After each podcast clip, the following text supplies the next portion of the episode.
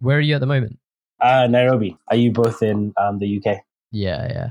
Nice. Um, how how long since graduating? Actually, it's been. Um. Well, I never knew. I I didn't know if we were. We weren't in the same year, were we?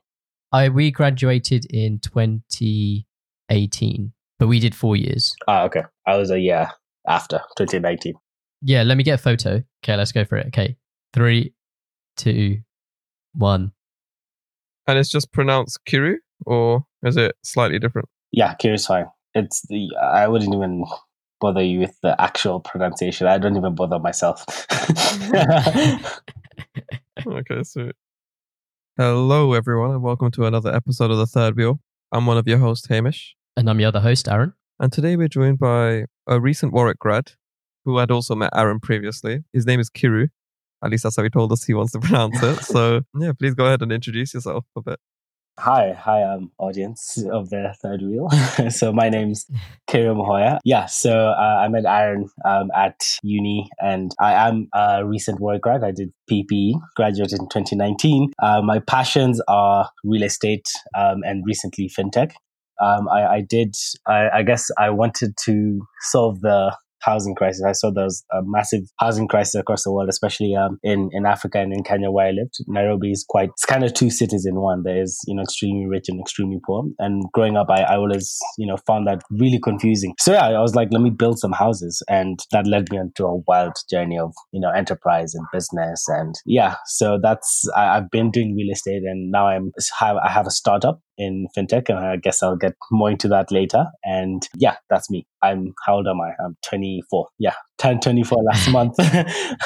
So um, yeah, great to be here. Yeah, awesome. Yeah, so like that's, if people listen to one of our previous episodes with Jonas, me and Kiru kind of met the same oh, way yeah, Jonas, through, yeah. yeah, through uni. It was UniHack. That was when we first it was actually, yeah. met, right? Yeah. Yeah, so I remembered you from there. I knew you were like working on some stuff at uni and even after uni. So I thought I'd hit you up to come on the podcast. How did you get like into, I guess, UniHack? It wasn't like your typical hackathon. It was like kind of based around like social enterprises and well, that event in a way. How did you kind of become interested in the startup space really? Um, so I, I like to start off UniHack, if I recall specifically, was it the weekend long thing or like the, like, was it just like one day or what, what how long was that? So I, I me, so if you remember Ed, Ed was my like Fratibo tech guy mm-hmm. with me. We we weren't actually a part of the UniHack, but we got asked to like do like cater some food through oh, Fratibo yes, for it, yes, and yes, yes. also give like a bit of a talk. Yes, yes, I recall. And then we just kind of like hung around for like the pitches and stuff like that yeah, as well. I recall, I recall. Yeah, so um, I was definitely baited into attending UniHack. So um, I, I got into um the really startup, you know, social enterprise circle at Warwick, which is, you know, thriving. And, you know, I met a lot of incredible people. A lot of them were in the years above me. I think I was in first or second year. And it was a lot of fun just interacting with different societies like Enactus and mm. Kickstart and all, all these really entrepreneurial societies where you get to meet a lot of entrepreneurial people. And entrepreneurial people can convince you to do anything. And like they, they just, they're always selling, always pitching, always market. So I was told to just come. I didn't know what it was. I was just told to come by someone I thought was, you know, really convincing. Yeah, I showed up and yeah, enjoyed it. So that was, that was my UniHack, um, how I ended up there. And in startups in general, I guess from leading off from the intro, I wanted to solve issues around housing. I, I didn't actually want a startup or a business. I think in my mind, like right after finishing high school, I was like, okay, if I'm to solve one issue, a couple of issues in the world, but if I'm to you know, solve an issue that would really have an impact, what would it be? And I, I picked housing. And I thought if, you know, if people, everyone had a decent, you know, house to live in, it would greatly boost their chances of, you know, a, a great life in terms of Um, you know, just dignity and income and just every other metric of prosperity you can think of. And that then led me into, okay, how can we build more efficient houses? How can we grow companies that build houses? How can we use technology, property technology in the construction phase or in the development phase or in the design phase? So the, it was just an entire segue now into startups. And um, that's how I ended up really interested in startups, really interested in entrepreneurship. And I, I mean, till this day, that's that's um, that's the journey I'm on. Yeah, I think it is like coming up with a idea that you're kind of passionate about or like seeing a problem that you're passionate about and then trying to figure out how to solve that problem. I guess that's where the majority of, or that's what I imagine. Like, I'm sure there are plenty of people that just come up with an idea they're not passionate about and they think it can make them a lot of money. Yes. And they make it successful as well. Yeah, for sure. But it probably definitely does help when you are passionate about a certain area. Yeah. So at what age do you think you kind of realized like the housing problem and thought like, okay, this is definitely something that I could potentially work on? So I would say it first started off by me um, liking, like I started to like to build things. So okay. I, I was part of a couple of groups within my high school and my church and this, this, that, and I was really attracted to groups that would go into local rural communities and build houses for them. So as a part, of, as a member of this group, we would literally just like stack bricks. And I don't know if you've heard of Habitat for Humanity. So they, they're essentially one of the largest global organizations that is, they take volunteers and they put place them in place around the world. One of them is Kenya, and, and they, they train them on how to build houses. Some of them, you know, get some masonry skills. Some of them, you know, make cement or like make windows. And then they, you literally spend a couple of days building a house for someone in need. So I really enjoyed being part of groups like that. And I really enjoyed getting like maybe mud on my hand. Maybe I was just a kid, but I enjoyed getting mud on my hand. I enjoyed, um, you know, um, you know, building something from absolute scratch to, you know, s- something that people could live in and, you know, habitate. So first I, I started to enjoy that. And then I, I began to think, I began to think that as I traveled across, you know, a lot of rural areas in the country, I, I started to feel like there's a really big difference between, you know, the city and, you know, what the housing situation in, you know, remote rural areas. And I remember once I, I just, after one of those trips, I, I got to my room and I was like, we just built a house way larger than the room I live in. And I began to feel like, oh, damn, um, how big is how big is the issue? How like how sheltered have I been? How big is this issue? And the, the numbers were absolutely mind-blowing, not just in Kenya or in Nairobi, but in Africa and the world beyond that. The numbers of people that are, you know, living in undignified housing is just astronomical. And the mechanisms in place for people to attain this housing are shrinking, not growing. You know, I, wherever you go, I actually, I don't think I've been to a single city where they have um, housing, uh, some better than others, but I don't think I've been to a single city where they have, you know, adequate housing for everyone. Some, some cities have social housing. I mean, it's just, it, I saw the problem everywhere. And after seeing that, uh, I decided that, you know, let's, what's the solution? So you, I looked into mortgages. Maybe I start a mortgage company and give people um, access to finance so they can buy housing. And then the math didn't work out. Incomes are still too low for people to even afford mortgages. And then I thought, okay, maybe I start, I don't know, a charity that just builds houses en masse, but no one's going to give me billions, trillions of dollars to, you know, build everyone a house. And I, I guess at this age, you're just thinking to solve the problem. You're not really thinking, can I make money from this problem? You're just thinking, let's just solve the problem. So yeah, as I decided at some point, I, I thought, okay, I'm just overthinking it. Let me just build a house, see how it goes. So this is all in the space of two weeks of me first thinking about it. And by the end of the second week, I'd built a house. I had identified, I'd connected with local charities, the same charities that I have been a part of. Um, they had identified someone in need. And I had, you know, I had literally pestered everyone I knew to give me money. And I had got my friends from high school graduating class. And yeah, we went um, to a rural area and yeah, we built a house and I was like, great. And I was, I remember I was on my way to uni, uh, Warwick actually. And then I was like, okay, gap year. I'm going to take a gap year and do this on my gap year. Just build houses. It's, I, I've enjoyed it. It's fun. I don't think I'm going to have more fun in uni. And yeah, that, that's how the journey started. Did you say you live in the city or did you like, whereabouts do you live in uh, comparison I, to? So I live in the city, like just picture a suburb basically. Okay, yeah. Cool. And how much would you say like it costs to build a house, for example, in the rural areas of Kenya that you said? It costs anything from five thousand to ten thousand U S dollars.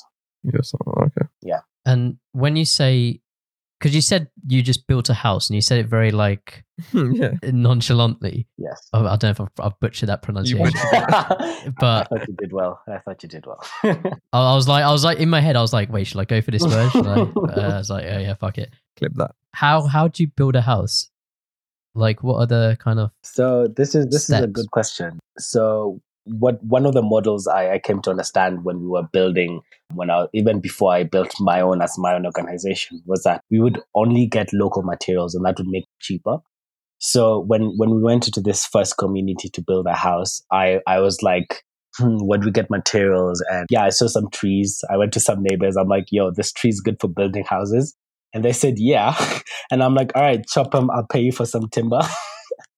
And yeah, then I went um, and we got some iron sheets and we got some cement and yeah, we got some, and my uncle, one of my uncle knew, what are those people? The people that, a carpenter, and another one knew like another carpenter. Like I just, it was just a, like a group of people that had just been like pestered to come together and bring resources together. So yeah, we chopped down some, okay, I didn't chop down the trees. I saw people chop down the trees, um, get the timber. Um, and yeah, someone brought some cement and yeah, we were just the labor. And we had like a couple of skilled, you know, carpenters just, you know, hopefully committed to the cause, but you know, we needed them either way. So yeah, we, we had some skilled labor. We had some local materials gathered and yeah, someone to tell us how to put it where and how. And okay. yeah, we, yeah, that's just how we built the house. And then do you have to get like, I I, I don't know how like how different it is, but I imagine like here in like the U K, you can't just just go and build a house. Like you'd have to get like permission. Technically, to, like, you can, you can do, you can, but like, is it allowed? Mm, that's where. so so basically, you're saying you don't really need a permit as long as you own that land. I guess is that what you're trying to say? Like, unless is it different between the city and city and rural? Like, those are good questions. You probably do need a permit. Mm-hmm. But I didn't think about that then, and I think, and I think everyone, everyone, um, everyone there, they were, it was huge. Like, like that, the whole village turned up and to support. So um, everyone there was kind of just happy that you know this, you know, needy um person within the community was getting a house, and yeah, they just pulled together. And it's probably a lot more lax. Think, uh, thinking about it now, the the permit regulatory environment in that village is probably a lot more lax than I than the yeah. city. And then were these the people that were like, you know, chopping down the trees to get timber and the carpenters and all that? Were they like doing this off their own back? Were they getting paid? No, no, no. They're doing this. Was it very much like a... They're doing this off their own. Oh, okay, yeah. Awesome. Yeah. Yeah. And this was before you went to uni? Yeah, this was right before I, um, I went to uni. There's like this period of time when you've accepted your uni offer and you're yeah. waiting yeah. to go to uni. And yeah, this was literally like, I think two weeks right after I got my um, A-level results. So you're like eighteen? Yes, I was eighteen, roughly. Yeah. Wait, you must have had such Mate. little time before you got your A-level results and thing. Unless, when does the academic year for you finish? Um, It's it's literally, it was um it's exactly the same as um uh, the British curriculum, yeah. Yeah, I, actually, it was the British curriculum. It wasn't exactly, it was the British curriculum. So you basically had like a month at most, maybe? I, I would say from getting the idea to build, to building was two weeks. Two weeks to build a house? No, no, a week to plan and then the next second week to build the house. That's pretty quick, isn't it? I don't know. I don't know how much. I had a lot of energy of like, back then. I wish I had that same. Yeah. I, I could do anything if I if I had that same energy now. And then is it also like, are you just building like the structure of it, or are you also like inside building like toilet facilities and stuff like that? So yeah, we, we built everything. And then, so we built everything in maybe, I wanted to build it in a day, believe it or not, the entire house in a day. um, that didn't work out. but um, but I, I guess that day created enough hype that, you know, um, we got a lot of donations and we ended up, the house ended up being completed, you know, in the, in the coming days, and people donated, you know, entirely furniture and, and, and like just, you know, even foodstuffs and just a whole, the whole, like everything needed for, you know, the start of a new life. Cause that's, that's what a home is. Like a new house is like a new life. So, um, yeah, it ended up being like a really all encompassing, you know, just experience for, for both us as, you know, young people doing something for community and the community as well. It was, I was told it was the first time that that come together to do something like that for mm. uh, a member of their own community. So it, it was it was it was it was lovely. Did it pick up like any sort of like coverage or press? Because I can imagine something like that going a bit viral. Uh, it did, it did, and actually, I, I launched a social enterprise based back on the back of that. Like it became a it, we be, okay. I, we ended up raising some capital, almost three hundred thousand pounds in that one year, and yeah, building a couple more houses, and yeah, it went great. Didn't want to go to uni, but I guess. Yeah, yeah, here we are. Oh, so it got to the point where it was like something you Are you being genuine? Like you didn't want to, you kind of wanted to continue that instead of going to uni? I, I did. I did. I think at that point, um, so I did that for the year. I, I, I launched it formally, you know, had like, you know, the suits launch and, you know, went to a couple of investors and raised some money, built some more houses, um, partnered with some big companies, did, did that a bit more. And yeah, I guess it was getting to the point where I felt like mm, this could actually, uh, or rather I could just, I enjoy doing this and, you know, I could actually just do this, you know, forever. I enjoy it. But at the scale that we were going, like it was ten houses built in a year and we had some money for a couple or more, but we like, even if we did that for like the next ten years, I would like, we, we would not even have scratched the problem. we, would, yeah. we would literally have like at most tickled like a little part of it. Like it was, it was, so I think at that point I realized that, you know, it, there is some merit in learning a little more. I, I've dipped my toes in this, you know, I ended up, it ended up being a company, so to speak. But um, yeah, it ended up, in essence, you know, just being a social enterprise that helped me understand what I need to do to solve problems. And yeah, I made the choice to go to uni based off of, I don't think I know enough to solve the entire problem. Yeah. Was this built for Kenya? Yes, this was built for Kenya. Wait, was I there for this presentation at the Enactus thing where Aaron did the talk? Or was this a separate one? You might have been. Oh yeah, Kirill was there as well. Yeah, yeah, Kirill was there as well. So yeah, you might have heard a similar pitch or so. Yeah. Um, I remember it. Yo, Hamish, what, what were you doing at eighteen? What was I doing at eighteen? I don't know, just finishing exams, getting ready, getting ready for kind of uni. Like, I'm also not asking that to make you feel bad because I I was doing nothing. I mean, yeah, but I, I'm trying to think if like I don't think I was doing anything along the lines of, you know, I think I was more like dreaming of like just being at uni than doing all these social, doing everything that Kirill here was doing. I was just thinking like, right, eighteen, yeah, I was fucking slacking, yeah. But I do agree about the I agree a bit about the energy thing because I felt like at eighteen. I was more willing to get things done than I am now. That is true. That is true. Right now, you, I, we, we're thinking things like, you know, what's the regulation around what you're trying to do? yeah. and, and and like we see so many more barriers like than than we had when we were eighteen. Uh, I guess you you you started um Freshy, but I'm sure you know then you know there were a lot less barriers than you see now into getting something like this started. So. Yeah. I feel I feel like yeah, the the older you get, you're kind of you get more and more, or rather less and less. You get more risk averse. Yes, you get more and more risk averse. Mm. So you start you start like your risk, your level of taking risk, it starts to like just marginally decrease, you know, slowly, slowly. So yeah, I'm trying to maximize my risk years as much as possible. So you then eventually did go to uni. Yes. What did you uh, choose to study? Uh, so I did P P E, philosophy, politics, and economics, primarily because I didn't know what I wanted to study. Mm-hmm. And yeah, it just seemed like a good broad option. Uh, yeah, yeah, that's why. Yeah. Did you join other societies at uni? And if so, what were they? Were they related to social enterprise or were they just like chill slash fun slash hobbies? So I think by the time I was getting to uni, I had just, I just really enjoyed building things. And during actually during that gap year, I'd done a couple of coding classes like throughout in the evening. So I really enjoyed building things. I was getting into software. I was getting into construction. So during as as I, as as I was in as I entered uni, I joined. I I wanted to join circles where you know a lot of like-minded people. And so I you know there was Enactus. I think in first year, I also did TEDx. I really I really enjoyed TEDx. Um, TEDx was you know Warwick's um, local version of TED. And I, I really enjoyed that. I met an ama- some amazing people, some incredible um, talks. And yeah, just I think I made all my friends from societies. There were a couple of others, um, I think. But towards my final year, the main one was uh, Africa Summit. So they, they launched this incredible society called Africa Summit whilst I was in first year, where they brought in um, some really esteemed, like really esteemed Afri- leaders within different circles in Africa. So, you know, they'd bring in vice presidents, they'd bring in lead, leading economists. And yeah, just have them, you know, speak at, at the university. So I was really glad to be a part of that in uh, my final year. And also a lot of like startup circles, like as you mentioned earlier, how we met the hackathons and yeah, just a lot of startup circles as well. So I think that was my main, that was my main university society ecosystem. Yeah, I was, I was just about to ask if you gave a TEDx talk. But I just Googled your name and something does come up. I'm assuming it's I did that in high you. school though. I didn't do that in high school. Okay. Yeah, I did that in high school. I did that in high school. Don't watch it. Don't watch it. I only see it, it says happiness. Don't click on it. Don't click on it. Well, uh, I, was, I, I was, see that yeah, the a, title's happiness. It is happiness. I, uh... I was I was a young philosopher. I like to think. So it it I was I was very keen on social impact. I still am.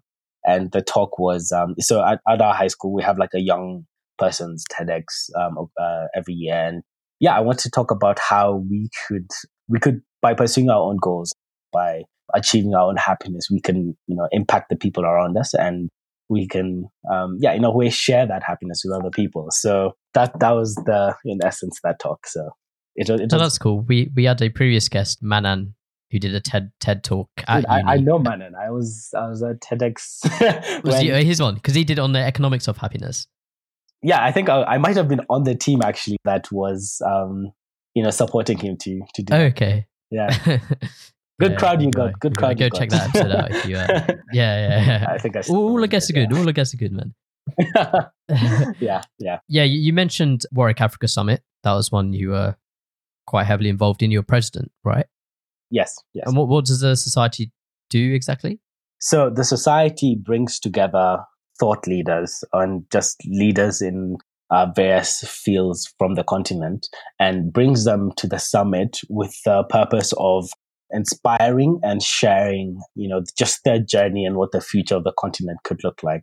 So we we were a community. There's there's a huge, you know, community um, of, you know, people interested in Africa at work, but not just at work, but in the U K in general. So and there was a, there was a gap. I, I believe there was a gap of just knowledge sharing about how we can get involved and how we can, um, you know, better think about concepts of the continent. So the Africa Summit came in to fill that gap, and yeah, we we we you know ended up having one of the largest Africa Summits, not just student run, but like, you know, in the entire U K.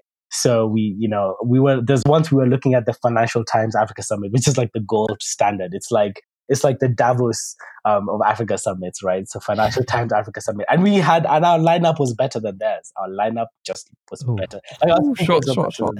And they had tickets of a thousand five hundred um, pounds, and I was just like, I remember looking at that once, and I was just like, jokes. We are at twenty pounds, but I think based off of that, we can.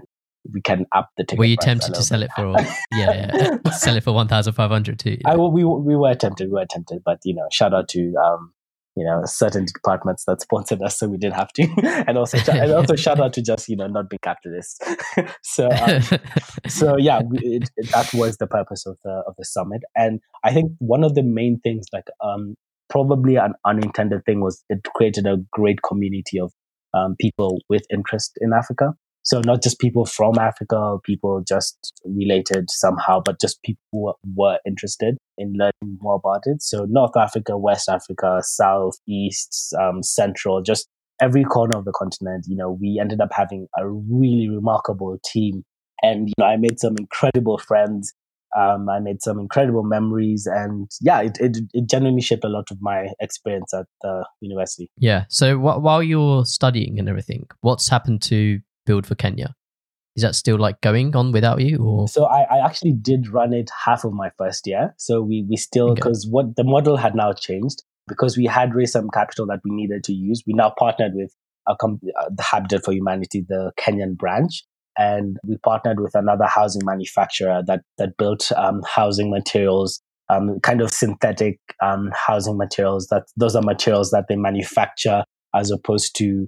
Like just like I don't I don't have to describe them now. They're called E P S, which was man- materials that you manufacture and they kind of interlock, like boards that interlock okay. to build a house. So and they and they would do the building. So we would just funnel them the money and they would do the building. And I tried to run that in my first year. I think half of the first year, and it, it went okay. We built one house, but like I was just like I, I have to study now, and I also don't think the model that I was doing was sustainable, because it was essentially, um, it was essentially like, again, social enterprise, which is charity aspects. And we were giving value to a couple of um, companies who had, you know, new building materials, in the sense that we were highlighting how they could be used to build, you know, more sustainable homes. But at the same time, it was, again, just very incremental, just, you know, a couple of houses a year. So I thought that model was not sustainable.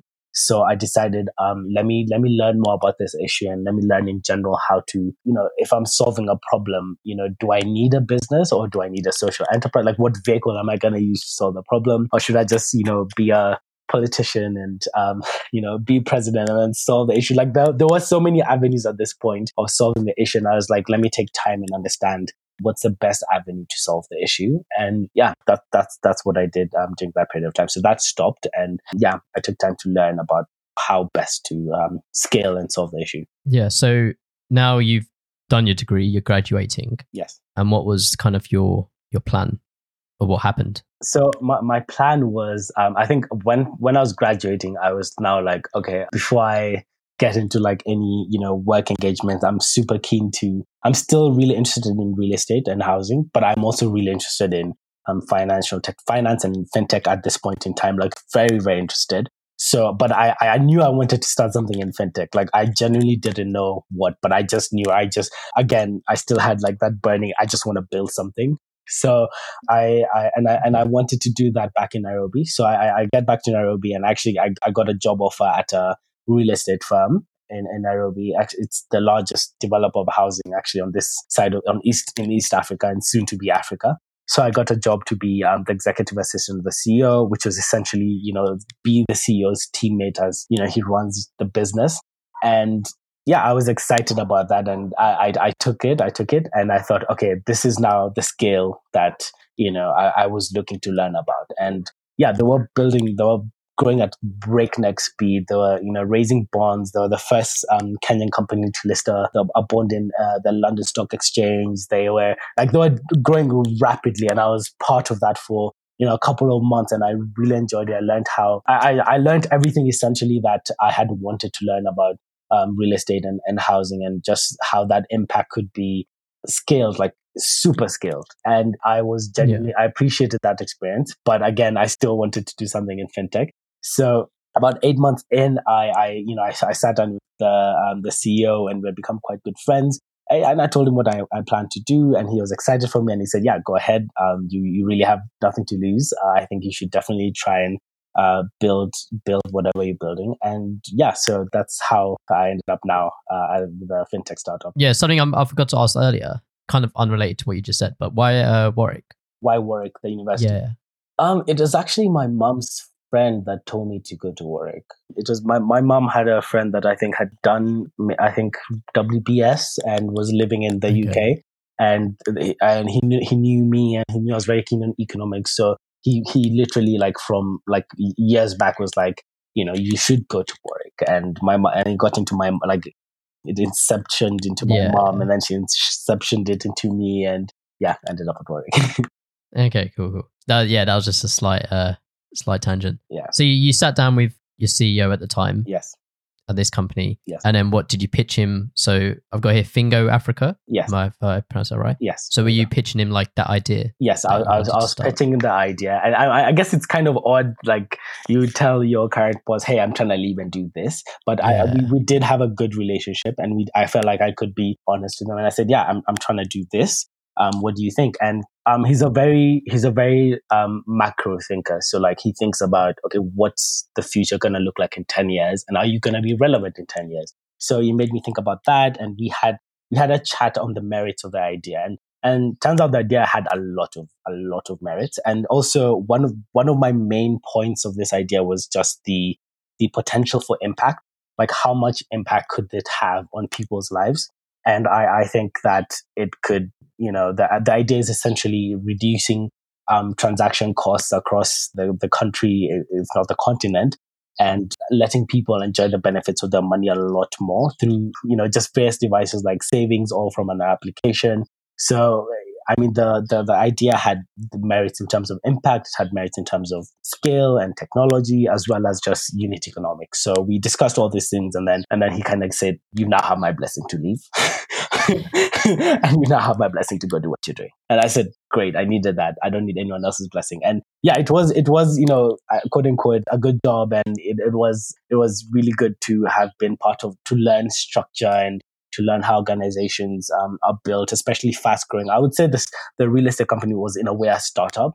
just the culture, the way they were growing, the way they were um, handling different aspects of the business. So it was really, really important that I had learned that. I think had I started um, my fintech without that experience at, at the real estate firm, I really would have been, you know, miles behind than mm. with this experience and with um, the guidance from uh, my past C E O. So uh, yeah, after the marriage, I then decided, yeah, let, let's get it going. Awesome. So what is, for like people listening, what is Fingo Africa? So Fingo, Fingo is, um, uh, I learned this recently, there's a word when you combine two different words together or more into one word. So Fingo is one of those words. It's called apportmanteau, and it's a, uh, it's a combination of the words is... finance on the go.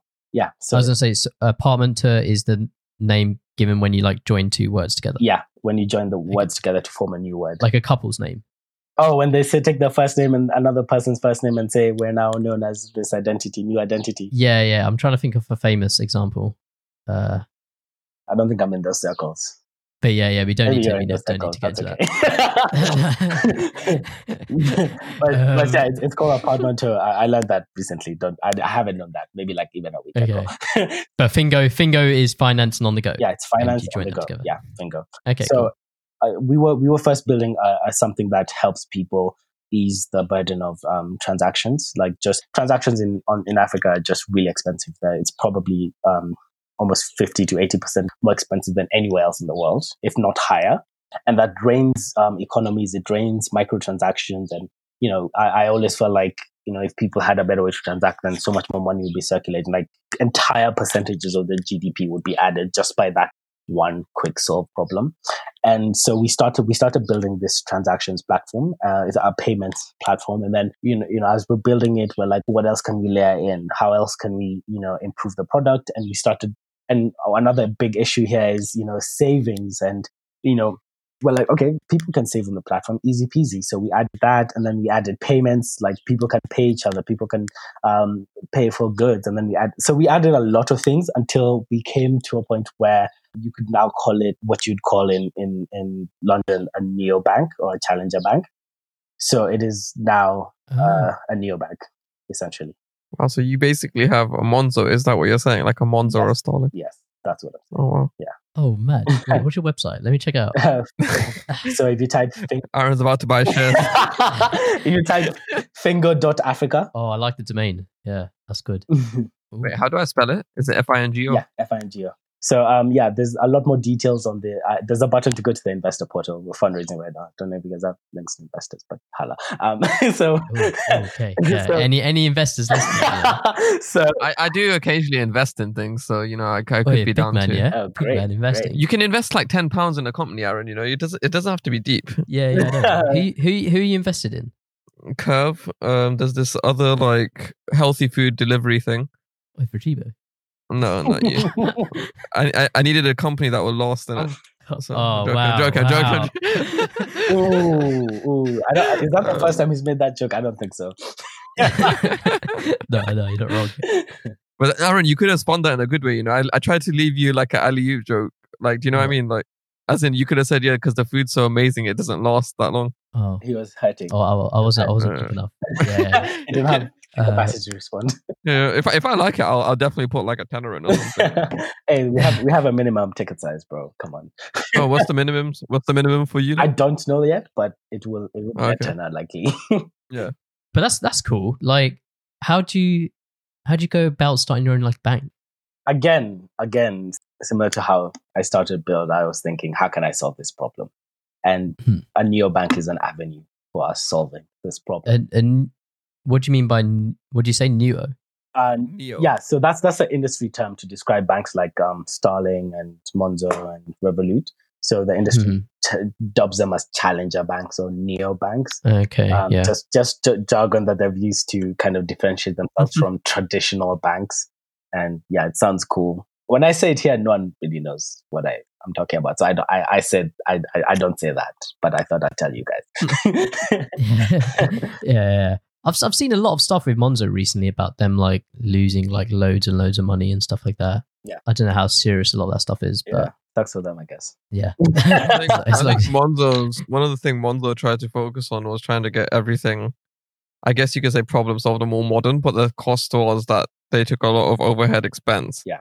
and they never really made enough ways to actually ensure they're generating money. So they kept taking losses. So as you are aware, like the, for example, taking cash out is a is a costly thing. So if you like go to an A T M, et cetera, it's actually just cheaper to do pay by card. Mm. So one of the things you don't want to do is be taking out cash, especially on Monzo, for like people, because they would obviously have to pay a whole different set of charges for. Yeah. They don't have their own A T Ms, for example, yeah, right? Yeah. So they have to they have to pick it pay for that to happen. Yeah. And yeah, yeah. So like, there's obviously a lot of underlying charges that obviously we don't see, and obviously the things like when they're starting to hand out interest on pots and so on, which is also part of why they have like one thousand pounds minimum in the pot, for example, mm. for you to gain that one percent interest. There's all these other factors, but obviously we don't we don't care about it because we're like, for cool. us, it's just like, oh, we're using Monzo, yeah. innit? Like the money's there conveniently. Yep, yep. It's going left, right, center. You can see all of it in a nice summary. Yep, yep. But all of these things have costs, right? Yeah. Like, no, you're right. And to generate that. So yeah, the business model or the business environment for um, Monzo and the like in the in, in Europe and the U K is just, so the environment is extremely different to the environment here. So in the U K, there's probably like three hundred A T Ms per, or two hundred to three hundred A T Ms per one thousand people, meaning that, you know, you'll find it on most streets or, or slash high streets. Here, the, the number of A T Ms per person is like four per one hundred thousand. So you're not, so people don't have access to A T Ms. And this, and this Kenya is like, Kenya's like way, like those numbers are way up in Kenya. So people don't have access to A T Ms. Here, there's, there's, um, is I can't even begin to explain how different the entire market is here. Here, I don't know if you've heard of M-Pesa and mobile money. I've heard of mobile money for some reason. I don't know. Yeah, so majority, I would say fifty, not I would say, the World Bank would say that fifty percent of our entire G D P goes through mobile money. Mobile money is essentially people sending text messages to each other using um, U S S D as a platform. So you don't download any apps from the app store. You just, you have a brick phone, so to speak, or any other phone, but the brick, like you can't get lower than brick. And you can essentially send money from one person to the other using that, using an, a SIM application. So just the SIM card, you just need a SIM card. So your carrier enables you.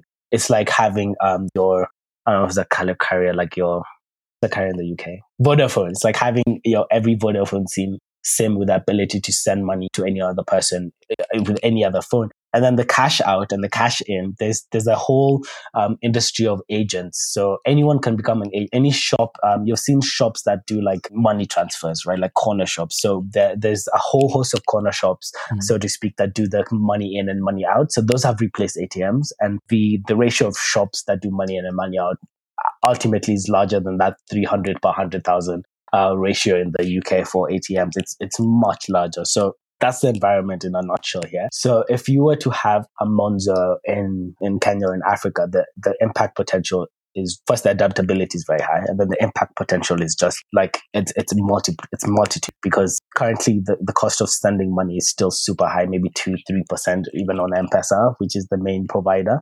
And that's super high. You could You could come in and just do one percent trade secrets. We're going to do ten percent cheaper, uh, ninety percent cheaper than uh, all the competitors. And um, yeah, you could come in and do a lot more and just tailor it to, you know, the, the current context and how people interact with their money now. So yeah, that's, that's what we're doing. We're actually going to be launching. We're going to have our first users next month. So um, yeah, that's, that's been the journey for the last, uh, I think six months since I left the real estate company. It's called Acorn. Do you do like a lot of crowdfunding? So like places like Monzo do a lot of crowdfunding to obviously boost in the capital they have to use and, you know, grow. So do you guys just do crowdfunding, or are you just going to be in bank investment? We haven't raised any money yet. Okay. Just I built a team and then we built the product. I learned how to code, like or rather refreshed my memory and learned how to code. And we, we yeah, we built the product. And yeah, now we're like, okay, great. Now when we get some users, we can have a proof of concept. I mean, we've all we've used it amongst the team, and we all think it's fantastic and great. And uh, but yeah, we uh, you know we there's this thing in um, when you're testing products in the startup world called the MOM test. Um, it's this like famous kind of book and um, methodology of testing products. So um, number one is don't ask your mom, because she'll tell you your, anything, your product's great. And number two is don't ask people that you, that know you or have you have some emotional uh, or relationship uh, with, because they will like they will not give you some. They will not look at the product. They will look at who's the product coming from, and they will then give you some. It might be great feedback, but it'll be biased to some extent. So um, what we're doing is, or rather, the way to do it is to just put it in the uh, market with different demographics and different people, and have them extract if there's any value from that, and then extract that from them. So that's that's the stage we're in. We're still we're still seeing if it has value. Everyone was spoken to um, disregarding the mom test. My mom thinks it's great, by the way, and everyone else was spoken to in that inner circle do think it, it's pretty cool. But yeah, we're now we're now doing the proper. Uh, we're now following the startup methodology of you know product, you know market fit, and whether it's an actual needed service. Uh, I think it is though. Uh, yeah, just to clarify, you don't have to say this. So, like, I assume the initial product is free, and then obviously there's a premium version or business version. The business version, I see, can I see it says business accounts. I assume those are like paid versions by corporations. No, no, no, no. Like I said, the business model is completely different. So everything's okay. going to be free. Everything's going to be free, but we will still make, okay. we'll still be able to make revenue. So we'll make revenue on transactions, just because. For example, um, if I can explain, uh, so for example, um, uh, before this new banks, uh, I'm assuming do you both have Monzo? Yeah. yeah. Okay. So before Monzo, let's say you are with, you know, quote unquote, a traditional bank like H S B C. So if you send money from, you know, your H S B C to Hamish's H S B C, it still costs nothing, right? Like it yeah. doesn't cost to us. Yeah. yeah it doesn't to us. Yeah. Exactly. To you too. It doesn't cost anything. So the market right now is if you send money from your H S B C um, uh, to Hamish's H S B C, then that would cost you roughly four percent of the sum that you're sending.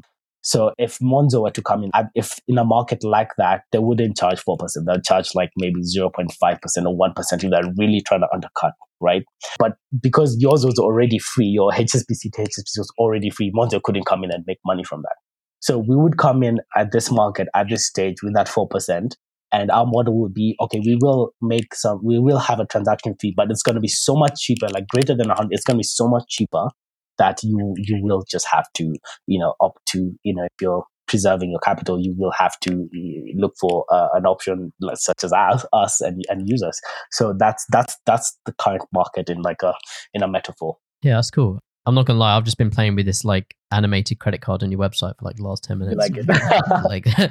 Like just moving my cursor around. Nice. How how do you go about um you might have said it like how the market's like completely different there, but how do you go about convincing people to use this and opposed to like the traditional banks? Because like Monzo, well for me anyway, I heard of Monzo and I was like, yeah, I'd use it because like, it just sounded like cool and I'm like all for that. Yeah. But like my mum or something or yeah. even like the rest of my family, they're not on Monzo or anything. It's kind of like, this is a bit weird. Like, cause it's kind of like trusting your money. Yes. And when you come to that, it's like, you just go with what you know, yes, no, the traditional stuff. You're right. So Monzo, I don't know, I don't know Monzo's particular model, but I can, I can assume based off of how the industry looks like. So Monzo, I would say doesn't, more, or majority of these types of banks, they don't keep your money. They keep it at a, you know, quote unquote, tier one Uh, bank, yeah, I and think so, and yeah. there's the, the the fintech interfaces of that bank essentially in a, a weird model like that, right? So the bank has the license. So let's say you have a tier one bank, you have a tier one bank whose main objective is just you know to make to make that dollar, um, you know, and you have a startup who's come in and their main objective is to one please the customer. And two, um, make their money um work for them better. Whether it's just seeing your transaction easier, managing your spending, saving, sending money. Like you have you have a startup whose main objective is that. And but but they don't have a license, they're not a bank. So they partner with this tier one bank. And the tier one bank's main incentive is, oh, we get more deposits um, and we get more um, and there's a potential distribution service for our, our, our products. So if this app goes and gets millions of downloads and it, and the money's held with us, essentially we could have a new platform where we could distribute our services and we could have we could we could essentially have a Uh, distribution service as well as make some money from you know their success and their value. So and then the startup gets a market a point of market entry, so they don't have to go through you know mad licensing from you know F C A and whoever else regulates banks, and they don't have to go through also the, it also helps with the trust element that you're talking about, because you now know your money is now with you know a tier one, which is mm-hmm. the whole standard of, of, of safety. So you're not you're not thinking oh my money is with Monzo. You're thinking my money is with um, X tier one bank. So that the, that element, which is the trust um, gap, and we, we we just decided to do the same thing. So we've partnered with a bank Um, and um, yeah, th- thankfully, the first bank we pitched to, they're like, great, we like it. Like I said, the market is completely different. Um, technology like Monzo would literally, in a sense, like completely like dominate the entire market here. Like I, I think so. So the market is very different. And so, yeah, we, we got the first banking partner we pitched to. And yeah, so that bridges. So it's a partner that people know. People are like, oh, this is this is where our money is yeah. going, and this is endorsed by this this uh, this particular bank. So it's, it, so you in this in- instantly have a, a distribution of the bank's own clients, as well as a trustworthy tag to um, slap onto your marketing and branding. Yeah, no, that's sounds wicked, to be honest. Have you um, considered that you could get like, or um, you may be open to the possibility, and you don't have to say anything, obviously, um, that you could get acquired by like a Monzo or a Starling later on, because like you're basically starting off. kickstarting off a lot of things for them, kind of in Kenya. All right, and then they'll just help you. Monzo or a Starling, maybe they could be acquired Ooh. by me. yeah, yeah, if yeah. They Go for it. That they could be acquired by me. I would rate that so much. Yeah, so but just yeah, just fin- remember you're on a third wheel. Yeah, yeah. yeah, yeah. Those financials, they're not doing good though, as you said. So they better pick up if they're trying to build my radar. Well, I'm not saying that like definitively. I'm just saying like yeah. based on what's come out, like you could tell that. They focus so much on trying to take us to this next level and a much easier, convenient level that we know that, well, a lot of their money is coming from crowdfunding. They still make money, don't get me wrong. Yeah. But yeah, we we know that the overhead, there must be something wrong with the overhead for them to be. No, you're, no, you're right. You're right. Uh, again, like I, I probably don't understand the business model yeah, that yeah. much there, but uh, I think a comparable would be a company like, um, we're probably more comparable to a company like TransferWise. Oh yeah, yeah. Um, so TransferWise came into the remittance space, and there was mad inefficiency in the remittance space.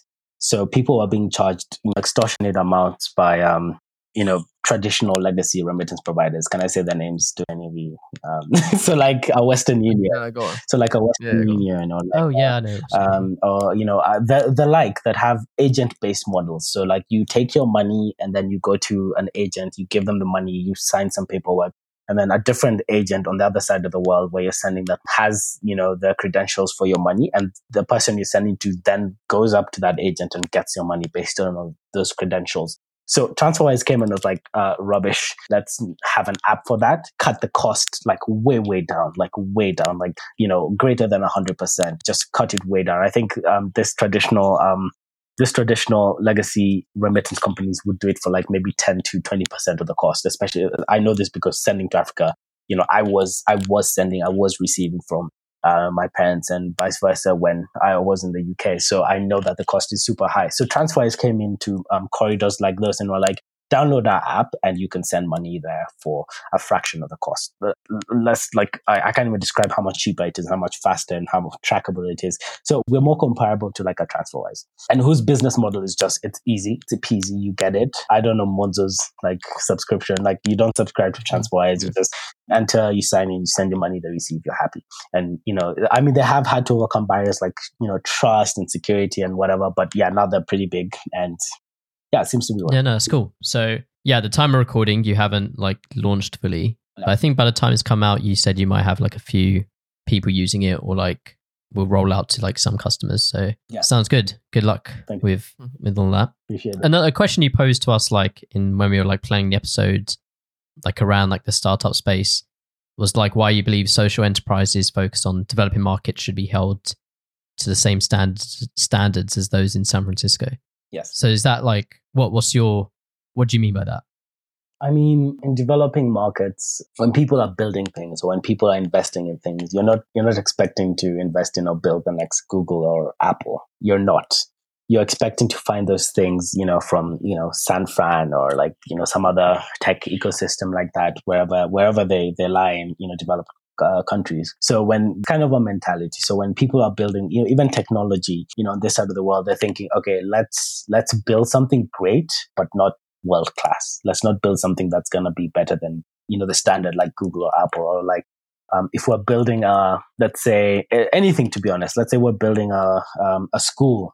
Um, if we're building a school, you know, somewhere or a house or. You know, just anything. We're building it somewhere, you know, in a developing country, be it, you know, some you know, some some corner of Colombia or some corner of, you know, a rural part of Southeast Asia or wh- wherever, Africa. You know, the, the mentality is let's build something that's good for them. Let's not build mm-hmm. something that's great or the best wherever we go in the world. Let's build something that's good for this community. So I think I'm I'm I'm very conscious of that mentality. And you know, as even as we're building my startup, I'm thinking I would want yes. to build something that is comparable to, you know, the best of the best, if not better. Actually, we're aiming for much better, but comparable, at the very least comparable. And you know, same thing when I'm and I'm thinking of how can I, you know, still thinking about how can I solve the housing problem. I'm thinking I the houses we built were fine, but again, they were just good enough for the communities we're building. And I I, I personally, you know, wanting the highest quality houses, wouldn't live in them, but they were great for the community we're living in. You know, a lot of it, it's charity, like you're not building world-class things. So I'm thinking, how can we um, change that mentality, you know, from, you know, just the young people of this, uh, in these countries, and even the people investing in these places, and even the leaders. It's, you know, we're doing things that are good for us, but not things that are, you know, extraordinary and just in- incredible, like wherever you are in the world. So that's, that's something I'm passionate about and I'm conscious of. And I also have to find myself fighting it. Uh, fighting the urge to just mm. do something mediocre, but it will be praised as incredible. But I, I fight it uh, as well. So it's just something I'm conscious of, and I, I just I think I, it's important to um, talk about. Yeah, I think I think it's tough. Like, especially as you said, like even if you're doing like a good job, people would be like, like I'm sure when you was building those houses and stuff, that people are like, oh no, this is incredible, this is incredible. Yes, yes. Even though, which probably makes you think like, okay, cool, my job's like kind of done, yeah. basically. Yeah. Yeah. Whereas there's still like a lot more you could have done. Yeah. I I don't really know how to how you can shift that mentality. No, you're right. It is tough. I think the only way to do it is just to build great stuff. Yeah, just build. I, th- I th- yeah. I, I think I'm. I like. I've I've been like to and fro that kind of mentality. I guess like at certain points I've always been like, okay, I want to build this to like the best I can. Mm-hmm. And then there have been some projects I've worked on where I was like, okay, yeah, I'm a bit bored of this now. This this will do. Yeah. So I guess it is kind of maybe depends on like how passionate you are about it, and yeah, there, there are definitely more barriers, you know, depending on the route you should be. Yeah, like. And then there is, is also from like the point when you were like building houses, when you're like doing something. I think this could affect like a lot of people if you're doing it and getting paid to do it, mm-hmm. or you're doing it like for free and for charity or off off your own like goodwill. Yeah, like how much yeah. you are exactly. willing to put into it. What do you think, Hamish? I don't know. I'm I'm like yeah, shocked at how much good he's trying to do for the world, and then there's like me sitting on my fucking ass right now. Like, I'm still like digesting stuff. I'm like, bro, like I mean, we need to sort ourselves out, fam. I, I think I, I think that point. There's also a point with our like podcast a bit where I felt like before we started the podcast, I was definitely like, okay, you know, if a pot if an episode isn't one hundred percent perfect, like the audio quality isn't like the quality of like a high-end podcast producer, then I wouldn't want to release it. But as time's gone on, I've been like, yeah, you know what, it's just like the quality is good enough, like it's it's okay, like, and especially when you spend like so much time like editing an episode, and then you might you might be able to like go through it again and edit yeah. it and make it even better. But it's kind of yeah. like, okay, but do I need to do that? Is it like it's like a time versus value mm-hmm. kind of thing? Yeah. Yes. Like, is the time you put into it worth the value? Yeah. Yeah. that you get from it, which yeah. I think is quite hard to like weigh up sometimes. Yeah, it is. The only reason I think it's quite easy for us is because we don't we're not actually monetized, so like we don't actually yeah. get. Yeah, that's true. I mean, that's it's a good comparable in terms of like the time and value element, and I think that again, it, it's also a personal thing. You know, a lot. Not to say that people can't come to places in need, even in you know, even in the U K, there are places in need, then, and people come and you know, you often find social housing, you know, ends up being very, you know, just not as great as, you know, uh, as, you know, someone, if someone were to rent their own house. And, you know, you st- the mentality around social housing is that, you know, are, are they people, are, are they lesser somehow? Like, do they deserve lesser quality housing? Because I, you, I mean, we know there's a budget for it, and we know that there are other, pl- other countries, um, you know, still within Europe that have managed uh, a better job with social housing. And so what, what is, it's a mentality, like it's, it's pervasive across, uh, I would say a lot of places in the world. And, um, there are, there are, and, and it's not to say like, don't do, if you can't do the best, don't do anything, you know, do something, but I guess make, make it a point to keep leveling up what you're doing yeah, with, the yeah. aim, with the aim of doing, you know, something that's really, really good. Cause I, I feel like the aim is at, you know, a lot of people, the aim is at the is at the floor. Like they still they aim for the floor, they get the floor, they're happy, the floor is praised. But you know, there's the entire there's so much more you could do. There's so much more that you know can be done.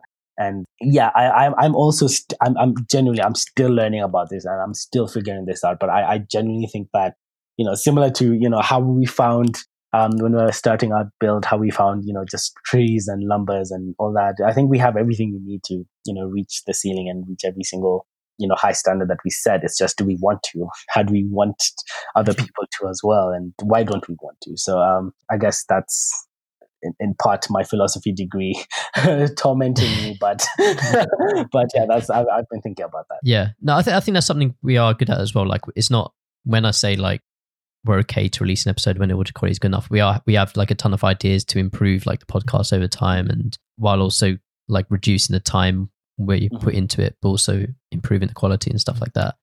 Yeah, it's just like slow tweaks over time, right? And yeah, I think yeah. you can you slowly see the difference, because obviously yeah. we can't just do a drastic change. Like, we can't just turn into a thirty-minute podcast all of a sudden. Do you know what I mean? Yeah, because that's just not what we've ever been. Yeah, I, I mean, I mean, I was I was pretty impressed when I saw um your your website and, you know, even just your process. I, I'm pretty sure like when you started, was it like, like was it that clean? Was it like no? no I'm pre- no, I'm no, pretty no. sure it wasn't. This was work. This was work over time. I'm yeah, like fifty yeah. episodes. Okay, you've done. done much, and uh, even just that, like that is that that in itself, even the tools you're using, like, you know, I'm sure you've improved mm. them over time, you know, the processes, I'm sure. And um, uh, Aaron, you contacted me like what, a month ago? I'm pretty sure yeah. like maybe your first ten, it was like, hey, you trying to do this next week or yeah, or right like, now yeah, yeah. So yeah, things like that. So you, you're definitely leveling up, like now you have a process, so it's it's definitely something that I think a lot of people, like that mentality needs to be widely adopted. I think, you know, the world could be radically different. Yeah. But I think the comparison uh, to San Francisco, like, as probably everyone listening knows, I have spent some time in San Francisco. Um, and there there are loads, there's, trust me, there's, there's a ton of startups there that have the same kind of, not everyone there is kind of striving for like perfection and the best. Like, there are a lot of startups there and companies that are more than fine with just being like, yeah, this is okay, this is good enough. So I think I think it might like generally depend on kind of who's in charge of these companies and like the standards they set for like their employee. Yeah, the culture, the culture of the company. Yeah, one hundred percent. I mean, I, I would t- I would tend to think that, you know, there's there's a trend of, you know, who does really really well based off of that that one thing. Like, how good do we want to be? Like, maybe uh, that famous that famous intro of the iPhone by Steve Jobs, and, you know, he said many times, we've built the best phone in the world, works like magic. Like, you know, we saw everyone else and we're like, well, we want to be better. So I mean, just, you know, visionaries that see, you know, um, that push, you know, push to frontiers of, of everything that they do. So I mean, it, it is rare, and, you know, I probably even just that mindset isn't appreciated enough. But I think, you know, it's it's it's probably one of the key ingredients of, you know, anything that's successful, really really successful. And then, but then also, having said what I just said, like being in Silicon Valley in San Francisco, like when you're around those kind of companies that do have that culture that can rub off on like all the other companies around it, especially in such a like a small area with so many different like startups and all. Yeah.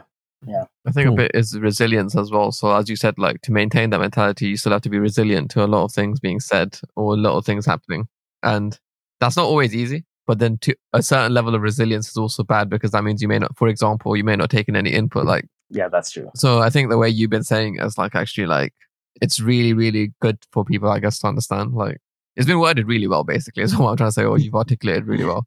Thank you. Bro, you sent me into a thinking, like a thinking spiral. I'm like, shit, man, I need to sort my mind. I see you scratching your head. you scratching your head. Don't worry, we're all figuring it out. Like I said, I'm still figuring yeah. it out. Like, I am still figuring it out. Yeah, it's very much a learning process, I guess, all the time. Yeah, absolutely. Anything else either if you want to touch on, like on the startup, social enterprise space, or should we move on? Um, we actually had a previous guest on, I think, that spoke a bit about social enterprise as well. So Shami Shaw. So um, I think she's originally from Kenya as well. So yeah, check out the episode as well. She does speak a bit about it. Yeah, that's that's a cheeky plug for our own episode. Or message me the, the link of that. I'll be happy to have a look. Yeah. Yeah, so mo- moving on uh, topic a bit, uh, onto like Black Lives Matter. We have uh, covered it in a previous episode, or I think we've touched on it in a few episodes now, but something that I, I actually wanted to ask, uh, like, how is it like from Kenya, the view, like watching all the stuff like recently with like what happened with like George Floyd, the protests in America, and like even the protests in U K, what's kind mm. of been? So I think from this end, we were very, I guess, shocked like the rest of the world, but also realizing that, you know, Black Americans aren't aren't shocked about this themselves. And so we we were very shocked. Like, I think I think it's the first time probably in this generation it has gotten as much media attention as as it has, especially, you know, advent of social media and, you know, just how that's c- catapulted everything literally from, um, like just on your phone. Every time you wake up, you will see it. Every time you um, every time you switch anything on, you will see it. And I think that that has shocked a lot of people here. And just, I mean, we are really far, but I think, and it's also hurt, hurt a lot of people here. Like, I'm deeply, deeply hurt by it. And I mean, it, it's hurt a lot of people here. And I, I guess it's a different, I, I, I can't, I can't put it on a, on a hierarchy, but I would say it's a different type of like hurt and anguish when you're seeing, when you're seeing people being persecuted essentially for the color of their skin and you share that yeah. same, same color. Like, I mean, we have our problems here. Like, during quarantine, you know, we had a, a rising case in, you know, police brutality because they're trying to enforce lockdown and other measures. That's that's hurtful. That's hurtful. We have, you know, economic downturns that have been hurtful, but there is just something about um, racism in depicted in such a way that is just a whole different level of, uh, of of anguish. And I think that, and I think a lot of people around the world felt that, not just um, not just here in, in, in Kenya. And obviously, I don't speak for everyone, but I, I do think a lot of people began to feel that way. And I think the solution, um, the solution is literally now just the bare minimum, which is, you know, defunding the police and making a structural change within our country. I mean, it's it's the biggest change as, you know, it's it's almost altering the entire constitution. Like, they're trying, what they're trying to do is just say that this was set up wrong from the beginning. We now want to change, you know, what one of the pillars of, you know, this this nation, and we want we want it removed and we want to change. And I, I like that. That is the bare minimum, in my honest opinion. Like, it is the bare minimum that is needed to uh, move forward with, you know, for society to move forward and normalcy to return. So I think the demands from the, like the protests, the demands, everything, this, the bare minimum is happening. Like, if you if you look at the, the level of anguish, and this is just the bare minimum needed for people to feel safe and feel relaxed, Black people in America and even globally to feel relaxed and safe. This is the bare minimum that needs to happen. And yeah, those are those are my thoughts on that. And I, yeah, I, I, I support it. I support the solution. And I think once more, it is the bare minimum that needs to happen. What kind of other measures do you think can be taken? So what defund the police does is that it stops like young Black men and, and women, or, you know, just anyone with the, you know, um, whose skin absorbs the sun differently um, from being killed. It that, like that that's that that's what it does. It stops them from being like, you know, uh, indiscriminately just killed for, for nothing, basically. So that's that's like the bare minimum. Now let's uh, when that's sorted, let, let's move on to like, you know, the structure of society and inequality and, you know, entrenched racism. Let's now move on to that, which is, you know, housing, which is, you know, healthcare, which is job opportunities, which is education, which is, you know, even the high mortality rates of Black women in, in labor versus, you know, um, white counterparts or other other races, which is, you know, the dis- dis- dis- disproportionate everything. Like, I've seen a stat on disproportionate everything. I've seen disproportionate, you know, um, pe- Black men in prison, disproportionate, you know, discrimination of even students. Like, I've even seen a stat like where Black kids are more likely to get detention than, like, it's just disproportionate every single thing. I think then when, you know, people are like, okay, now we can, you know, we can walk and take jogs, like, and move around safely, which is the bare minimum, then they can move on to, let's now work on this disproportionate X, which is literally everything.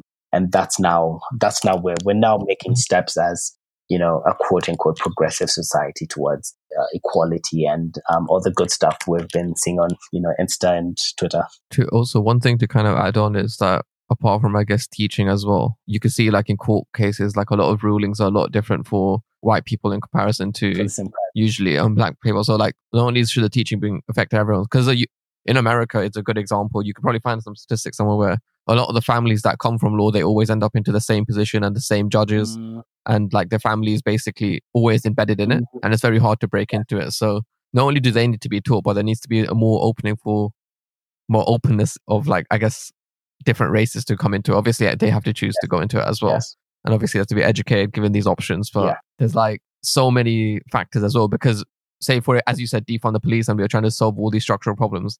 The law itself is kind of always judged by the same people the, the who I don't think have learned. Yeah. Yeah. Yeah. Yeah.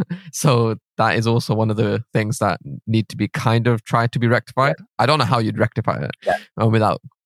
It's one of those things that we, yeah. yeah, you're, you're right. I, I also don't know, but you're right. That is like, there's a lot essentially.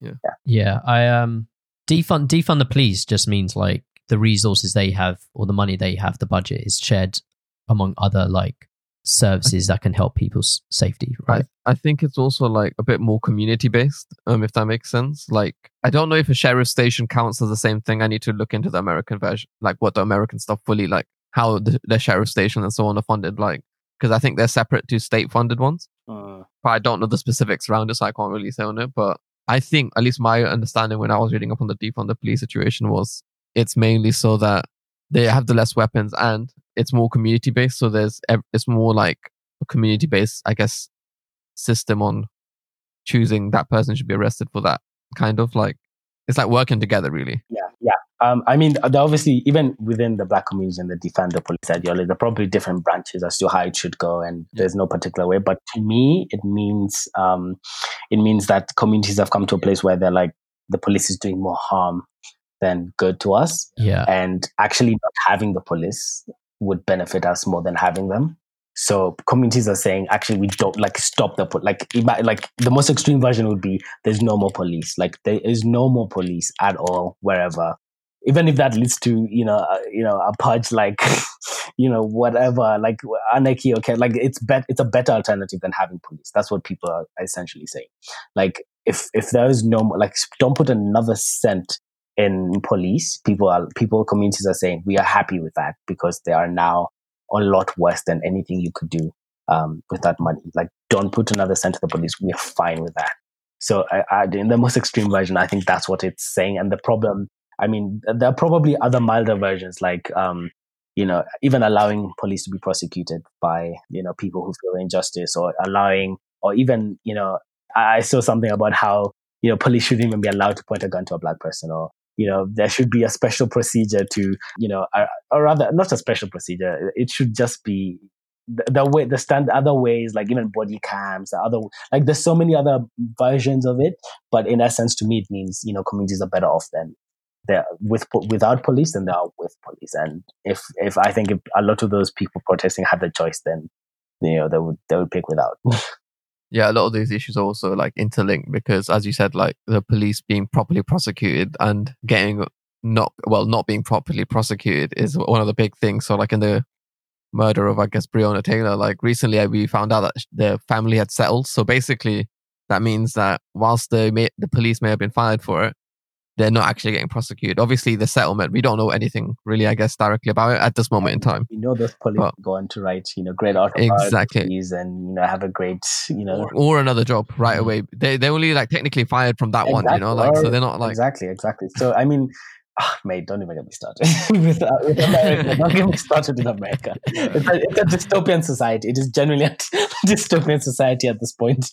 Yeah. Um, but unfortunately, I guess, uh, We've we've run out of time. This this we could have, I guess, as you said, like don't get you started. We could have talked about this for like another hour or so. But um, yeah, unfortunately, we're out of time, so we should round it up.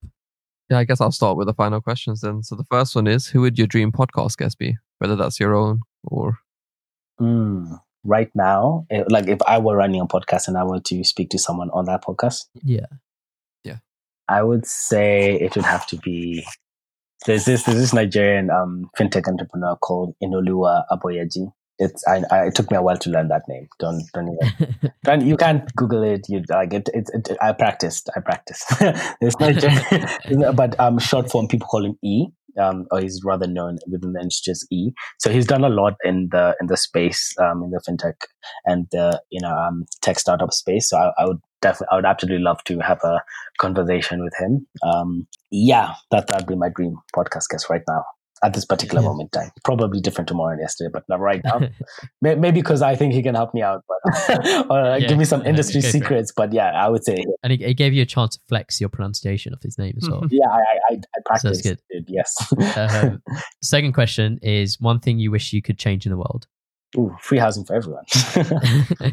yeah, yeah, everyone sure. Simple. Have, have a well, not have too a, simple. Have a great, uh, yeah, a great, you know, medium-sized mansion. You know, carbon footprint, um, renewable energy.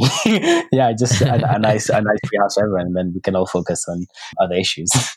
You know, in our lives, yeah. Yeah. And so the third and final question is: what is your most memorable third wheeling experience? I mean, my, my brother has a girlfriend, and I often third wheel them, but like, I don't know if it's memorable. It's not. yeah, it's it's yeah, not that's, that's it's, it's it's not memorable. Um, you just remove it from your memory, right? Don't need to think it, about it.